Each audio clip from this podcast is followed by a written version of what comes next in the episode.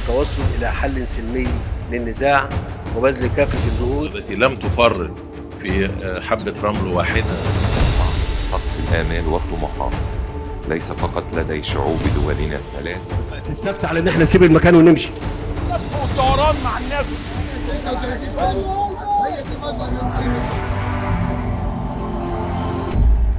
تفنيد نتتبع نتحرى نفند. تعمل إيه لو صحيت الصبح وسمعت إشاعة بتقول إن فيروس نقص المناعة البشرية واللي معروف باسم الإيدز منتشر في القرية أو البلدة اللي أنت ساكن فيها؟ هتخاف؟ ولا مش هتخرج من البيت؟ ولا هتشك في كل اللي حواليك؟ تفتكر يا طلبة لو صحيت على الإشاعة دي هتعمل إيه؟ أكيد لو حاجة زي دي حصلت مش هصدق على طول.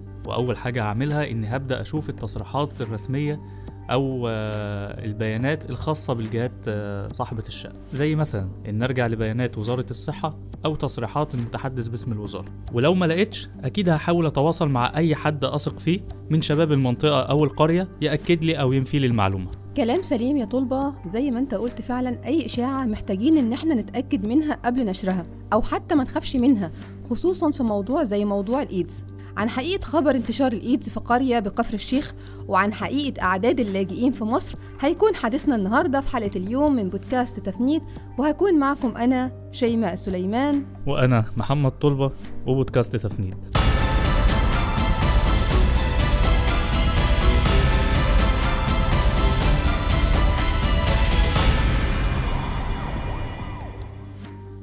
أهلا بيكم من جديد. مديرية الشؤون الصحية في محافظة كفر الشيخ المصرية يوم 6 أغسطس 2022 أصدرت بيان قالت فيه إن الوضع الوبائي الخاص بفيروس نقص المناعة الإيدز ما بين جميع سكان المحافظة مستقر بشكل عام. وإنه تم فحص جميع الحالات المستهدفة في القرية المشار ليها وتم التثبت من عدم وجود أي ارتفاع في معدلات الإصابة ما بين الفئات المستهدفة ممن يشاع بينهم الوخز بالإبر ما بين شخص واحد أو أكتر لحد هنا البيان تمام السؤال إيه اللي دفع المديرية إنها تطلع وتقول البيان ده؟ هل في حد فعلا طلع إشاعة وقال الموضوع ده؟ تفتكر يا طلبة مداخلة مراسل جريدة الدستور عمرو الشامي قال إيه لما كان على قناة النهار؟ عمرو الشامي مراسل جريدة الدستور قال إنه علم بشكوى من اتنين أطباء بمستشفى سيدي سالم بتزايد حالات الإصابات بالإيدز وده كان بشكل ملحوظ وقال إن أحد الأطباء قال له إن تم استقبال حوالي 8 حالات خلال الأسبوع اللي فات. عمرو قال كمان إن الدكتور صلاح زغلول مدير المستشفى قال له إن لو تم استقبال سبع حالات مصابة بالإيدز فإن ست حالات منهم من قرية دمروه وإن القرية فيها مشكلة. وقال كمان إن تم توجيه قافلة من مديرية الصحة بكفر الشيخ للكشف والتحليل لمرضى الإيدز في قرية دمروه والكلام ده كان من شهرين وإن النتيجة صنفت إنها سرية وده طبعا وفق مدير المستشفى على كلام عمرو. عمرو أضاف إن وفقا لرواية الأهالي بالقرية فالإيدز منتشر نتيجة تعاطي حقن الإدمان. وده فضلا عن إقامة سيدة علاقات مع عدد من الشباب ثم تبين بعد كده إنها كانت مصابة بالإيدز. عمرو أضاف كمان إن الدكتور محمد نجيب ممثل برنامج مكافحة الإيدز بكفر الشيخ قال إن الأطباء ومدير المستشفى وكمان أهالي القرية بيبالغوا في روايتهم عن انتشار الإيدز وأشار إن الوضع في القرية سليم وآمن جدا وتحت السيطرة وإن أعداد المصابين في كفر الشيخ أقل من الطبيعي على مستوى مصر. وده مع رفضه الإفصاح عن عدد المصابين في القرية أو حتى على مستوى المحافظة. لكن يا طلبة لفت انتباهي إن يوم 6 أغسطس 2022 الدكتور صلاح زغلول مدير مستشفى سيدي سالم قدم اعتذار عن الاستمرار في موقعه في العمل في المستشفى وقال إن السبب هو بيرجع لأسباب مرضية. القرار طبعا أثار علامات استفهام كتيرة عند كتير جدا من الناس. يا ترى موقف وزارة الصحة المصرية نفسها أو المتحدث الرسمي للوزارة كان إيه؟ هو للأسف طبعا لا وزارة الصحة ولا المتحدث باسم الوزارة أو أي من الجهات الرسمية المختصة أعلنوا أي بيانات حول ما يتم تداوله عن انتشار الإصابة بمرض الإيدز في قرية دمروه بمحافظة كفر الشيخ. وده رغم إن أزمة كفر الشيخ ظهرت بعد قرب الشهر من إعلان وزارة الصحة والسكان المصرية عن تحديث الخطة الاستراتيجية الوطنية لمكافحة مرض الإيدز واللي بتغطي الفترة من 2021 لحد 2025 وده بالتعاون مع منظمة الصحة العالمية ومكتب الأمم المتحدة المعني بالإيدز وكمان وزارة الصحة أضافت إن اللجنة العلمية للبرنامج الوطني لمكافحة الإيدز عملت على تحديث البروتوكول الوطني الخاص بالفحص والأدوية المضادة للفيروس وده بما يتواكب مع التطور في مجال البحث العلمي والأدوية أتخيل إن في ناس كتيرة دلوقتي بتفكر في سؤال يا ترى الإيدز منتشر في مصر ولا لأ؟ وعدد المصابين قد إيه؟ خلوني أقول لكم الإجابة باختصار الدكتورة هبة السيد مديرة البرنامج الوطني لمكافحة الإيدز بوزارة الصحة المصرية قالت يوم 6 مارس 2022 إن معدل انتشار الإيدز في مصر منخفض وبيبلغ حوالي شخصين في كل 10000 من عموم السكان.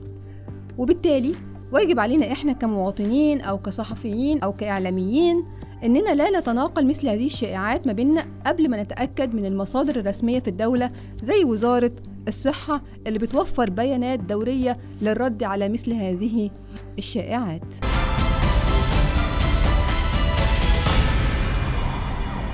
أهلا بيكم من جديد. يا ترى كم مرة سمعت الجملة اللي بتقول اللاجئين هم السبب في غلاء الأسعار؟ اللاجئين هم اللي خربوا البلد. للأسف كتير بنسمعها.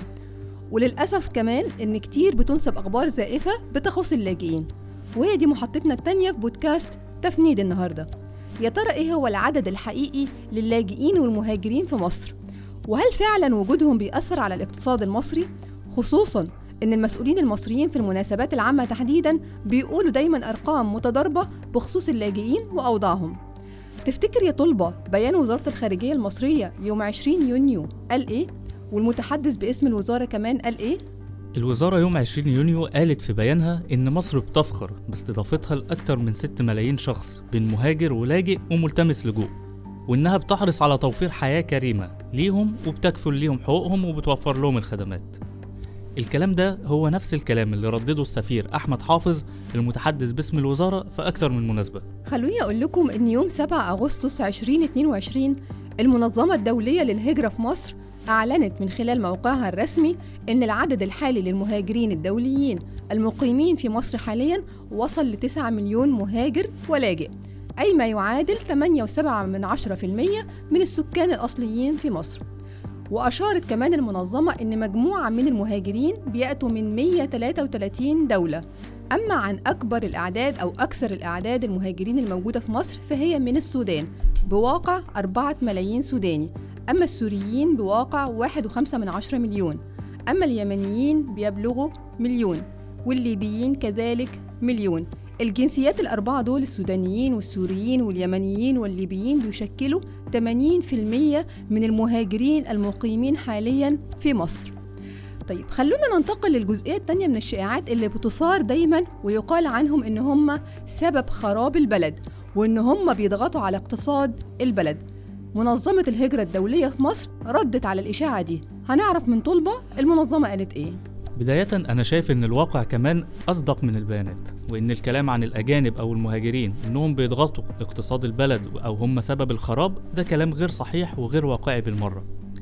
لكن لو هنتكلم عن التقارير والبيانات فتقرير المنظمة الدولية للهجرة قال إن المهاجرين يساهمون بشكل إيجابي في سوق العمل والاقتصاد المصري. ويقدر حجم الأموال التي استثمرها 30 ألف مستثمر سوري مسجل في مصر بنحو مليار دولار. وده بيعكس أهمية تعزيز اندماج المهاجرين لأثره الإيجابي على المجتمعات المضيفة. وأشار التقرير إن سياسات وبرامج المنظمة الدولية للهجرة بتعتبر التنقل البشري مصدر للإزدهار والتنمية المستدامة لبلدان المنشأ والمجتمعات المضيفة كمان. بصراحة بتمنى من كل قلبي إنه يجي اليوم اللي بنتوقف فيه عن نشر أي شائعات أو أخبار زائفة بتخص اللاجئين ونتوقف كمان عن استخدامهم كشماعة في أي أزمة أو مشكلة.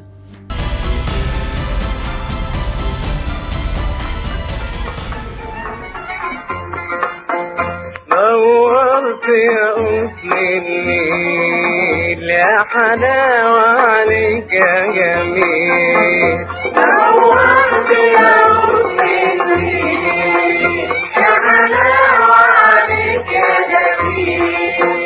اجمعوا يا بنات الله ده ملوش مثيل قطن أم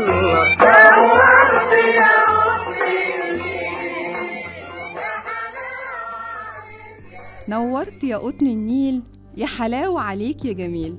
فاكرين الأغنية الجميلة دي واللي غناها محمد الصادق وهو بيتغزل في جمال القطن المصري والجودة بتاعته؟ الأغاني التراثية دي بتؤكد عظمة صناعة القطن في مصر واللي أكيد بنتمنى إنها تعود للإزدهار مرة تانية. من أسبوع محمد القرش المتحدث الرسمي باسم وزارة الزراعة في مصر صرح في مداخلة هاتفية على قناة أون تي في إنه قبل عام 2014 كان بيتم زراعة حوالي 100 ألف فدان من القطن وإنه في عام 2022 تم زراعة 370 ألف فدان. أما بخصوص الإنتاجية فقال محمد القرش إنه عام 2014 بلغت الإنتاجية للقطن حوالي 130 ألف إنطار فريقنا في منصة تفنيد تحقق من التصريح ده ووجدنا ووصلنا لنتيجة إن هو تصريح مضلل. يا ترى وصلنا للنتيجة دي إزاي يا طلبة؟ إحنا طبعا رجعنا لإحصائيات وبيانات الجهاز المركزي للتعبئة العامة والإحصاء.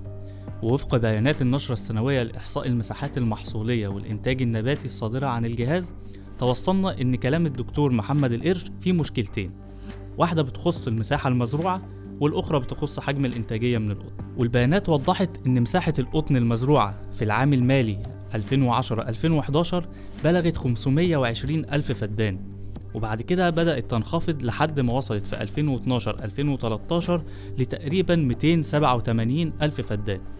وارتفعت في 13-14 لنحو 369 ألف فدان. المساحة المزروعة انخفضت بشكل كبير جدا في 2015 و 2016 وبلغت تقريبا 132 ألف فدان. وبعد كده بدأت تتراوح ما بين الارتفاع والانخفاض لحد ما ارتفعت في الموسم الحالي 2022-2023 لتقريبا 337 ألف فدان. وده وفق البيانات وده وفق بيانات الهيئة العامة للتحكيم واختبارات القطن التابعة لوزارة التجارة والصناعة.